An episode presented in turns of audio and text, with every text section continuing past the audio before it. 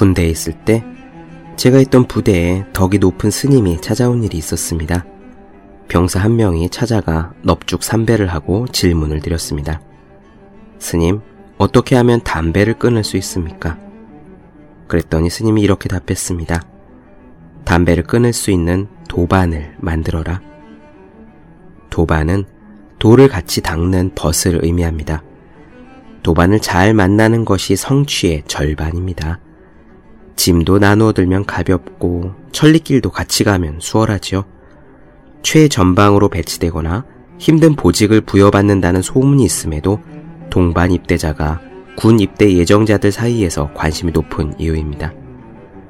공부하는 이들이 스터디를 짜는 것도 마찬가지입니다. 친구 한 명은 10년 가까이 사법시험에서 1차도 붙지 못하다가 용기를 크게 내어 5명으로 된 스터디를 꾸렸습니다. 팀원도 신중히 선택했고 자취방에 불러 고기까지 구워 먹이면서 침묵에 정성을 쏟았지요. 그렇게 어울려서 함께 공부하더니 단번에 1차와 2차를 합격했습니다. 빨리 가야 한다면 혼자 가라. 하지만 멀리 가고 싶다면 같이 가라는 인디언 속담이 있습니다. 우리에게 공부는 빨리 그리고 멀리 가야 할 무엇입니다. 그 길을 어떻게 가야 할까요? 도반을 만들어 봅시다. 좋은 사람들과 함께 합시다. 물론 여러분도 좋은 도반이 되어야 함은 당연합니다. 도반이 성취의 절반입니다. 공부도 그렇습니다. 365 공비타민 도반이 성취의 절반이다의 한 대목으로 시작합니다.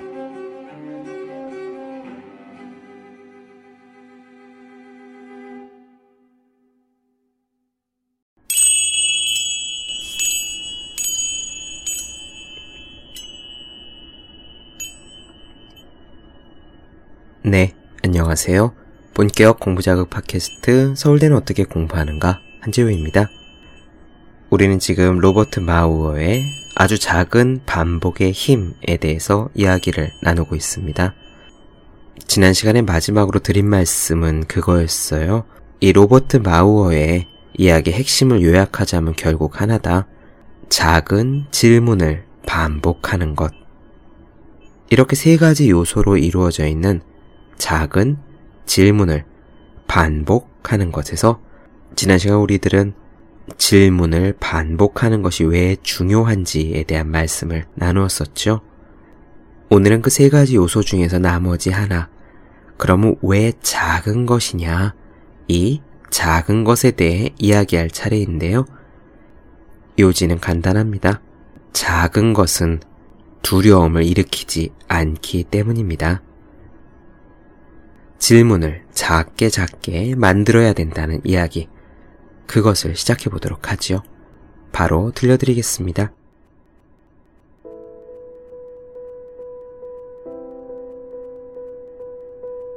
두려움이 감지되는 순간 뇌는 질문을 놀이로 인식하지 않는다. 대뇌피질은 가장 필요한 순간 기능을 멈춰버리고 창의성은 순식간에 사라진다. 그러나 작고 부드러운 질문은 우리 뇌의 방어 반응을 차단한다. 예를 들어 다음과 같은 질문들이다.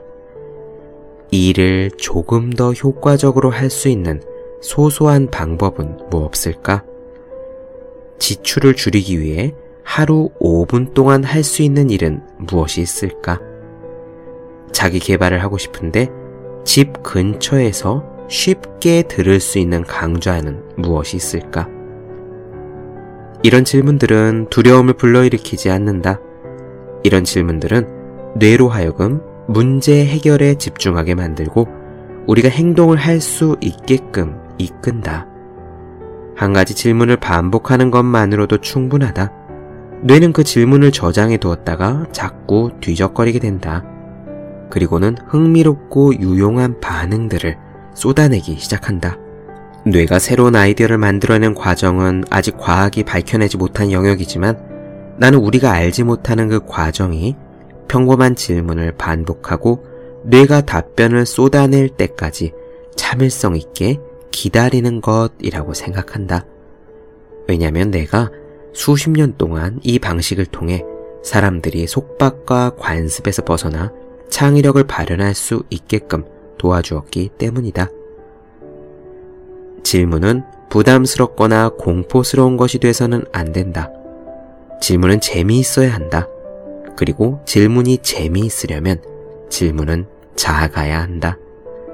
작은 질문을 던지게 되면 방어 반응을 컨트롤하는 편도체는 조용히 잠들게 되고 놀기 좋아하는 대뇌 피질이 깨어나 질문을 흡수하면서 마법과 같은 방식으로 창의적인 아이디어를 쏟아내는 순간이 온다. 바로 그 순간은 어쩌면 샤워를 하거나 운전을 하거나 설거지를 하는 도중일 수도 있다. 아인슈타인은 한때 나는 왜 아침에 면도할 때 최고의 아이디어가 떠오르는 걸까? 라고 말한 적이 있다. 나는 그가 아마도 작은 질문을 잘 던졌을 것이라 생각한다. 그리고 아이디어가 자신에게 불쑥 다가올 때까지 며칠, 몇 주, 몇 달씩 그 질문을 반복했을 것이다. 다시 한번 강조하거니와 질문이 방어 반응을 일으키는 편도체를 깨워서는 안 된다. 그렇게 하려면 질문은 재미있어야 하고 질문이 재미있으려면 그것은 작아야 한다. 질문이 작고 재미있을수록 편도체는 안심하고 모른 채 가만히 있게 된다. 그리고 편도체가 잠들어 있을 때 비로소 대뇌 피질이 그 질문을 확 낚아채 자기만의 방식으로 많은 답을 쏟아낸다. 네, 그렇습니다. 이 책에는요, 우리도 종종 경험해 보았을 그런 친근하고 아주 가까운 예가 하나 나와요. 뭐냐면은, 우리가 PT를 준비하거나 과제 혹은 연설문 쓰기, 회의에서 발표할 자료를 준비할 때 이야기입니다. 이렇게 과제를 할 때 우리는 컴퓨터 화면에다가 한글 프로그램이나 파워포인트를 켜놓고 이런 질문을 던지죠. 어떻게 시작해야 청중들의 넋을 빼앗을 수 있을까? 어떤 내용을 넣어야 교수님의 이목을 끌어서 A 플러스를 받을 수 있을까? 이런 마음가짐을 가지고 화면을 응시하지만 사실 우리는 어떤가요? 입이 바싹바싹 타들어가고 머릿속은 복잡해지고 도대체 어떻게 써야 할지 한두 글자를 쓰다가 말고 쓰다가 지우고를 반복합니다. 그런데 로버트 마우어는요, 우리가 잘 인식하지 못하긴 하지만 바로 이런 순간 역시 편도체의 방어 반응이 일어난 순간이다라고 이야기해요. 이런 경우에 우리는 글이 막혔다라고 이야기하지만 정확히 말하자면 두려움이란 겁니다. 우리가 우리 스스로에게 던진 질문이 너무 크고 압도적이어서 어떻게 하면 A 플러스 반을 리포트를 쓸까? 어떻게 시작해야 끝내주는 글을 쓸 수 있을까?처럼 거대한 질문을 던졌기 때문에 편도체가 깨어나고 대뇌 피질이 위축되고 만다는 것입니다. 이것에 대한 이야기는 사실 저도 많이 경험해서 한 말씀 드릴 수 있을 것 같습니다. 제가 블로그에다 지금까지 이러쿵 저러쿵 아무런 목적 없이 써놓은 에세이 글이 한 200편 조금 넘는 것 같은데요. 몇 년 동안 취미 삼아 에세이 글을 쓰다 보니까 한 가지 알게 된 점이 있어요. 글을 시작하는 가장 좋은 방법은요, 그냥 글을 시작하면 됩니다. 별로 멋지지 않은 문장으로요, 거지 같아도 상관없으니까 일단 쓰기 시작하는 것. 그것이 글을 쓰기 시작하는 가장 좋은 방법입니다. 이를테면 뭐 톨스토이의 안나 까레리나였던가요? 거기에 보면은 이런 멋진 문장으로 시작을 하잖아요. 불행한 가족들은 각기 다른 모습으로 불행하지만 행복한 가정은 서로 비슷비슷한 모습으로 행복하다라고요. 아마 그런 비슷한 내용의 문장이었던 것 같은데, 이렇게 정말 멋진 명문장으로 시작해야지 라고 마음을 먹으면 글을 제대로 시작할 수 없습니다. 저는 그냥 어느 글에 허리 한 가운데를 뚝 떼어다 놨다라고 상상하고 첫 문장을 쓰기 시작해요. 첫 문장과 그로부터 이어지는 첫 문단을 떼어다가 다른 글의 어느 끄트머리에 붙여놔도 상관없을 것이다 라고 생각될 정도로 그렇게 별 의미 없이 마음 가볍게 첫 문장을 쓰기 시작합니다. 그리고 뭐 나중에 좋은 생각이 나면은 고치면 돼요. 일단 글을 쓰다 보면은 더 좋은 첫 문장이 나중에 생각나는 경우도 왕왕 있습니다. 저는 경험적으로 알게 된 사실이지만 바로 이것이 편도체의 방어 반응이 일어나는 것을 억제하면서 데네피지를 활용한 제 나름의 경우가 되겠어요. 비슷한 이야기가 엄청 유명한 소설가의 에피소드에서 나옵니다. 계속 읽어볼게요. 잉글리시 페이션트의 작가 마이클 온다체는 소설을 쓸 때 아주 작은 질문을 사용한다고 한다. 다른 유명한 작가들에게서도 흔히 들을 수 있는 말이지만 그 또한 머릿속에 아주 거창한 주제 같은 걸 갖고 달려들지는 않습니다. 라고 말한다. 인물을 어떻게 묘사해야 독자들이 매력적으로 느껴질까 같은 큰 질문 대신에 그저 소소한 사건 몇 가지에 집중한다는 것이다. 비행기 사고가 일어났고 환자와 간호사가 밤새 대화를 나눈다고 할 때 이런 질문들이 떠오르는 겁니다. 비행기 안에 이 남자는 누구인가? 왜 거기에 있었을까? 사고는 왜 일어났지? 그때는 몇 년도일까? 이런 식으로 질문을 던져서 그는 잉글리시 페이션트를 썼고 잘 알다시피 잉글리시 페이션트는 영화로 만들어져 오스카 작품상을 타기도 했습니다. 네, 그러면은요. 이렇게 작은 질문을 던진다라고 했을 때 그 작다는 정도가 과연 얼마나 되어야 되는 걸까요? 이 책에 나와 있는 그리고 로버트 마우어가 사람들에게 직접 던져보았던 작은 질문들의 예를 들으시면은 어쩌면 여러분들께서는 이 순간 피식 웃을 수도 있겠다는 생각이 들었습니다. 그 정도로 작아요. 로버트 마우어는 대놓고 목차에 나오는 소제목 중에 하나에 이렇게 붙였습니다. 너무나 작아서 너무나 쉽다. 작은 질문에 예시들이 나오는 부분을 읽어드리죠. 얼마나 작은지, 그리고 여러분들께서 생각하시는 여러분들만의 과제, 여러분들의 변화, 여러분들의 목표를 위해서 어느 정도로 작고 작은 발걸음을 던지면 될 것인지 한번 생각해 보시기 바랍니다. 이어갈게요. 작은 행동은 small step 전략의 기반이다. 작은 질문, 작은 생각을 아무리 많이 준비하고 훈련했다고 해도 궁극에는 행동을 통해 변화를 이끌어내야 하기 때문이다. 새로운 사업을 하기 위해 간판을 다는 것이나 까다로운 가족과 대면하는 일이나 마찬가지다. small step 전략에서 첫 행동은 말 그대로 아주 작아야 한다.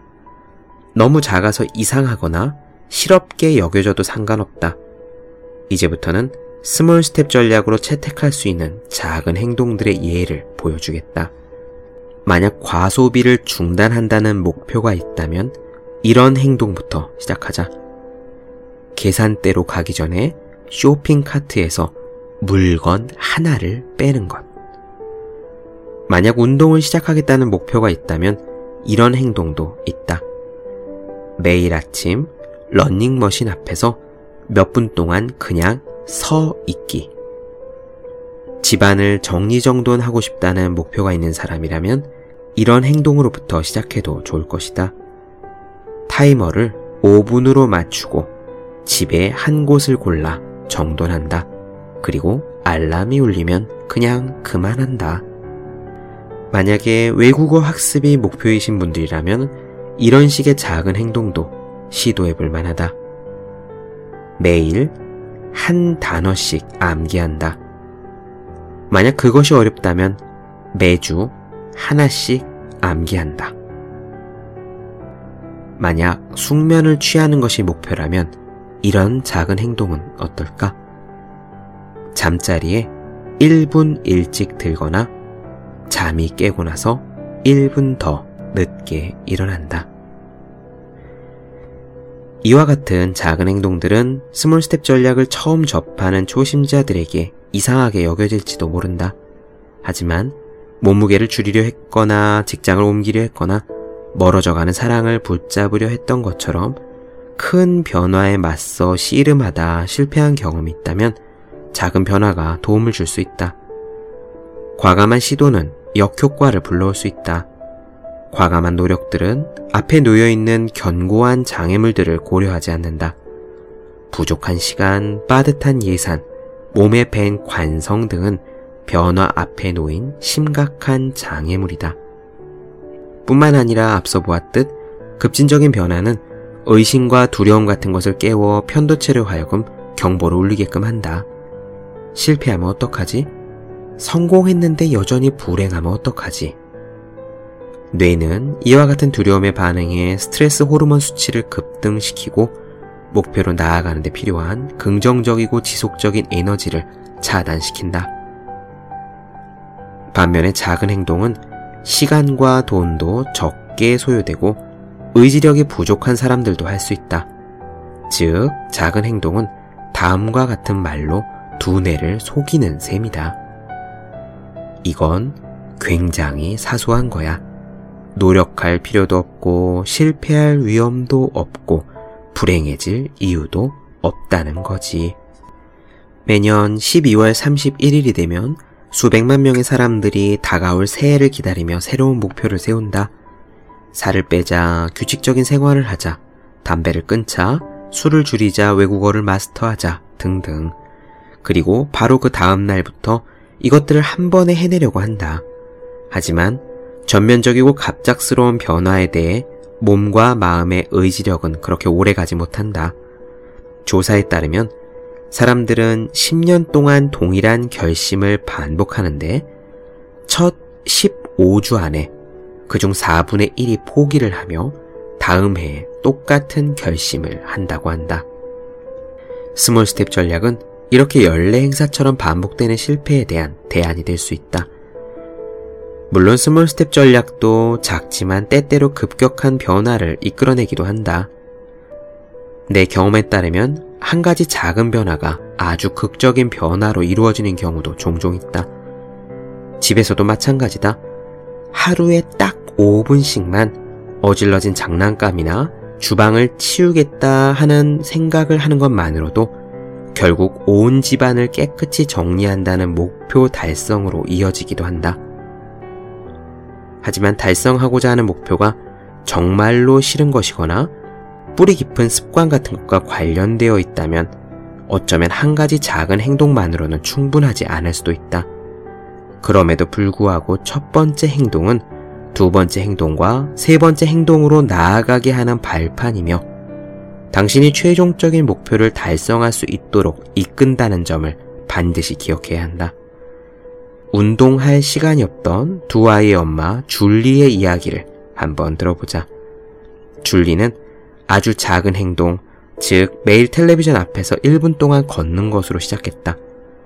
물론 이 행동은 줄리의 유산소 운동 능력 향상에 아무런 도움이 되지 않는다. 하지만 줄리에게는 중대한 의미가 있었다. 즉, 생활 속에서 운동할 수 있다는 가능성을 열어준 것이다. 몇 주가 지난 뒤 줄리는 하나의 광고 시간 동안 걷기로 결심했다. 이를 완수하고 나자 이번에는 광고 두 개가 나가는 동안 걷기로 했다. 그러고 나서 줄리는 조금씩 그 행동에 빠져들기 시작했다. 광고가 끝이 나고 텔레비전이 다시 시작되었는데도 줄리는 여전히 운동하고 있는 자신을 발견한 것이다. 살아가는 것에 급급했던 한 여인이 자신이 깨닫지도 못하는 사이에 미국 의학협회가 권장하는 하루 30분의 유산소 운동을 거의 매일 하게 되었고 그것을 즐기기까지 된 것이다. 이제 운동은 그녀의 습관이 되었고 하루라도 빠뜨리면 허전한 것이 되어버렸다. 물론 이렇게 small step 전략으로 나아가다 보면 이런 의문이 들 수는 있다. 하루 1분으로 언제 내 목표를 달성하겠어? 이런 속도라면 올해가 넘어가고도 바뀌는 것이 없겠어. small step 전략은 우리에게 인내심을 요구하는 동시에 마음의 여유도 가질 것을 권한다. 작은 첫걸음으로 변화에 수반되는 장애물을 극복할 수 있다는 믿음을 가져야 한다. 변화의 시간표, 언제 우리가 변하게 될 것인지를 통제하기는 어렵다. 즉, 우리는 운전이든 스키든 기타든 과연 얼마나 시간이 지나야 그 일을 능숙하게 할 수 있을지를 시작할 때는 알 수 없다. 하지만 small step 전략을 따른다면 이미 목표를 향해 순조롭게 나아가고 있다는 것만은 분명하고 그렇게 가다 보면 반드시 언젠가 목표에 도달할 것이라는 사실을 그 사실을 믿어야 한다. small step 전략을 활용한 사람들의 이야기를 좀 더 들어보자. 나는 오래전에 한 유명한 통증 전문가의 강연을 들은 적이 있었다. 그는 명상과 같은 정신 요법을 강조했다. 그 통증 전문가는 청중들에게 집에 가서 하루 1분씩 명상을 해볼 것을 권유하고 있었다. 당시 나에게는 꽤 놀라웠던 처방이라 끝난 후에 그에게 찾아가 1분 명상이 무슨 도움이 되겠느냐고 그에게 물었다. 그러자 그는 차분한 목소리로 명상이 얼마나 오래된 수련 방법인지 혹시 아느냐고 나에게 물었다. 나는 한 2000년이나 3000년 정도 되지 않았나요? 라고 대답했다. 그러자 그는 다음과 같이 설명했다. 맞습니다. 그렇다면 청중들이 예전에도 그 얘기를 들을 기회가 있었을 겁니다. 명상이 마음에 든 사람이었다면 이미 책이나 스승을 통해 수련을 하고 있었겠지요. 하루 1분 동안 명상한다는 것은 자신이 들어본 것 중에서 최고로 말이 안 되는 이야기일 수도 있습니다. 하지만 저는 집에 가서 하루 30분씩 명상을 하려다가 시도조차 하지 못하는 것보다는 하루 1분씩이라도 해낼 수 있는 편이 낫다고 생각합니다. 어쩌면 더 좋은 일이 있을지도 모릅니다. 하다가 관두는 걸 잊어버릴 수도 있고요. 이런 경험도 있다. UCLA 의료센터에 있을 때 치실로 이를 닦지 않으려는 사람들이 있었다. 충치나 잇몸 질환의 위험을 알고 있고 치실로 이를 닦는 습관을 들여야 하겠다고 생각은 하고 있지만 실제 행동으로 옮기지는 못하는 사람들이었다. 나는 그들에게 하루에 한 번, 치아 한 개에만 치실을 사용해 보라고 권했다. 이 정도는 쉽다는 것을 그들도 알았다. 한 달이 지난 후 사람들은 두 가지를 알게 되었다. 치아 하나만 유별나게 깨끗하다는 것과 치실을 집어드는 습관이 생겼다는 것이다.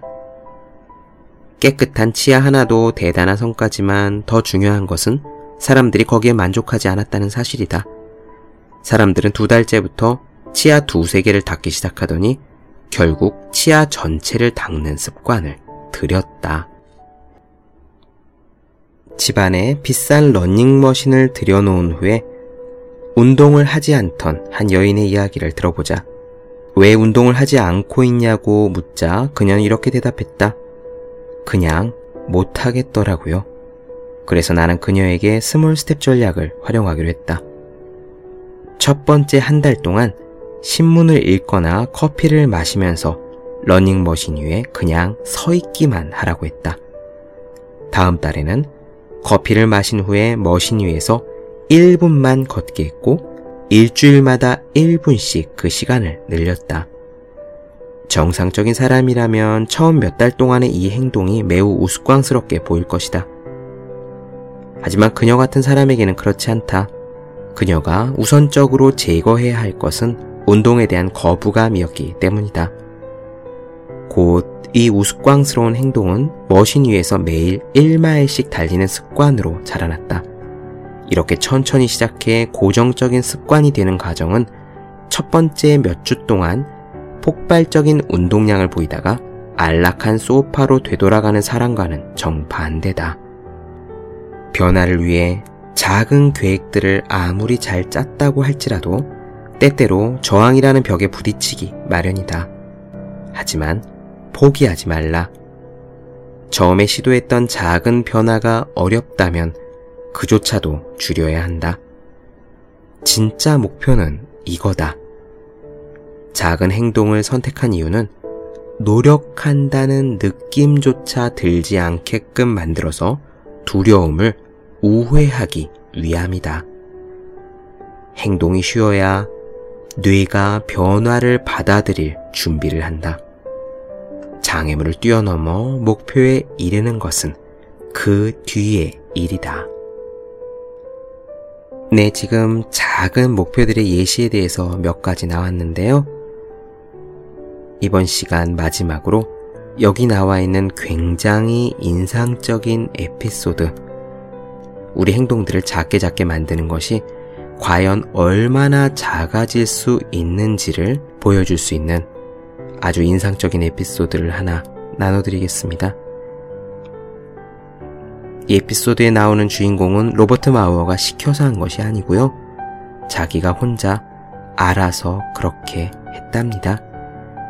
이 짧은 이야기 나눠드리는 것으로 오늘 이 시간 마치도록 하죠. 여러분들께서는 여러분들이 가지고 있는 목표에 도달하기 위해서 여러분들의 행동을 얼마나 작게 만들 것인지 처음에 왕창 속도를 내다가 소파로 되돌아가느니 아주 아주 작더라도 반드시 절대로 후퇴하지는 않는 방법으로 그렇게 시도하려면 여러분의 실천이 얼마나 작은 것에서부터 시작해야겠는지 요 이야기를 들으시면서 한번 고민해 보셨으면 합니다. 바로 이어갈게요. 영국에서 자란 여성에게서 small step 전략과 관련하여 아주 흥미로운 얘기를 들은 적이 있다. 그녀는 13살 때 매일 마시는 차에 설탕 4스푼을 넣는 것이 몸에 해롭다는 사실을 알게 되었다고 한다. 그래서 의지력과 자기 절제를 통해 4스푼 중에서 3스푼은 없앴지만 마지막 설탕 1스푼은 어찌할 수가 없었다. 자신의 의지가 설탕 한 숟갈의 유혹을 이길 만큼 강하지 못하다는 사실을 알게 된 그녀는 설탕 한 스푼을 떠서 그 가운데 알갱이 하나를 없애고 차에 넣었다고 한다. 그리고 다음 날엔 두 알갱이, 그 다음 날엔 세 알갱이, 이런 식으로 매일 한 알, 두 알의 설탕을 없애 나갔던 것이다. 그렇게 티스푼에서 설탕을 비우는데 근 1년이 걸렸다고 한다. 이 얘기를 들려줄 때의 그녀 나이는 45세였다. 그때까지 그녀는 평생 동안 설탕 없이 차를 마셔왔다.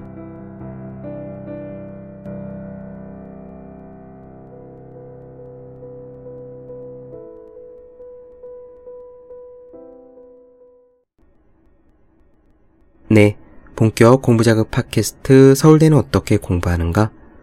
오늘은 로버트 마우어의 아주 작은 반복의 힘 중에서 작은 행동이란 어떤 것인지에 대해 말씀을 드렸습니다. 더 많은 이야기가 궁금하신 분들, 질문사항 있으신 분들은 제 네이버 블로그 허생의 즐거운 편지 혹은 다음 카카오 브런치 한재우의 브런치를 검색해 주시면 되겠습니다. 그리고 매일매일 공부하시는 분들, 여러분 주변에 매일매일 공부하시고 있는 바로 그분들을 위해서요. 하루 한 페이지씩 읽고 공부할 의지를 북돋는 책, 보기만 해도 공부하고 싶어지는 365 공부 비타민을 선물해 주시면 좋겠습니다. 오늘 여기까지 할게요. 저는 다음 시간에 뵙겠습니다. 여러분 모두 열심히 공부하십시오. 저도 열심히 하겠습니다.